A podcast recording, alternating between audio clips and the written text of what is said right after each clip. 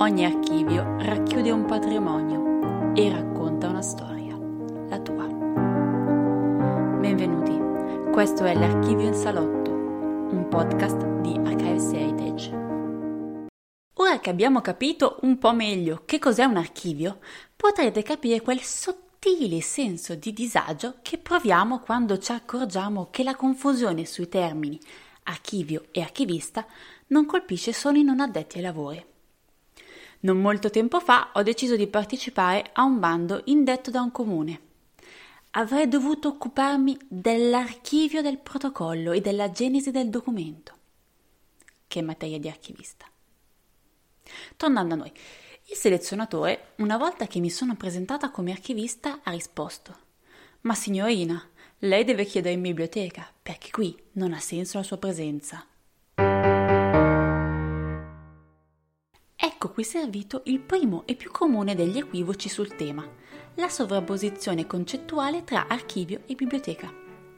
Certo, anche la biblioteca è un luogo, anzi il luogo dove abitualmente si va a consultare, leggere o prendere in prestito i libri.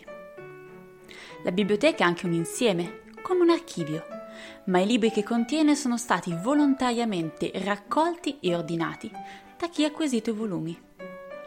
I libri di una biblioteca sono quindi uniti per la volontà di chi l'ha costituita. Ed è questo l'elemento fondamentale che la distingue, al pari di una raccolta o una collezione, da un archivio. Sono insomma i gusti o le esigenze di chi raccoglie volumi a prevalere sull'oggetto libro ma nel caso di un archivio i rapporti di forza si rovesciano, perché è proprio il legame tra i documenti, quel famoso filo rosso, a prevalere sui desideri di chi lo costituisce. Infatti l'archivio nasce per soddisfare finalità pratiche, ad esempio di aver pagato le tasse con regolarità, ed è un prodotto spontaneo o involontario. Esiste a prescindere perché è strettamente connesso alle attività svolte dal soggetto produttore, qualunque esso sia, persone, imprese o enti pubblici.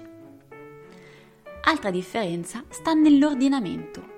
In una biblioteca i volumi sono sistemati secondo diversi criteri, per autore, per titolo, in ordine di acquisizione, per dimensione e anche per colore. E questo ordine può essere liberamente cambiato se non dovesse più essere utile. L'importante è poter sempre reperire un volume sullo scaffale quando si ha voglia di consultarlo.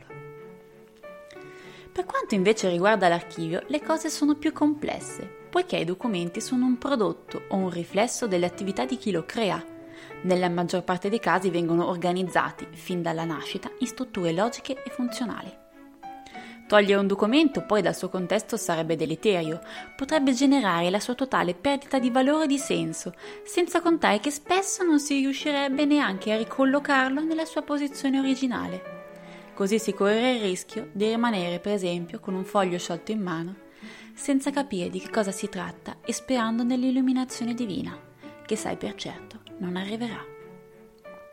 La profonda differenza che segna archivio e biblioteca può riproporsi anche per quanto riguarda le collezioni o le raccolte. Anche per queste prevalgono la volontà e i gusti dei loro ideatori. Se ci si imbatte, ad esempio, in una donazione che al suo interno ha una parte di biblioteca, una parte di archivio e una parte di raccolte varie, come si può definire? Semplicemente fondo, che è il termine generico per definire questa tipologia di insieme. Oggi abbiamo cercato di fare un po' di chiarezza tra parole che spesso riteniamo simili. La prossima volta che guarderemo quanto accumulato nei cassetti, nelle librerie o nel PC, premiamoci a riflettere un attimo. E per ricordare, facciamoci aiutare dalla matematica. Archivio più biblioteca più raccolte più collezioni uguale fondo, ma archivio uguale biblioteca non esiste. L'Archivio in Salotto è un programma di Archives Heritage. Vi ricordiamo che potete ascoltarlo sul nostro sito e sui principali programmi di podcasting.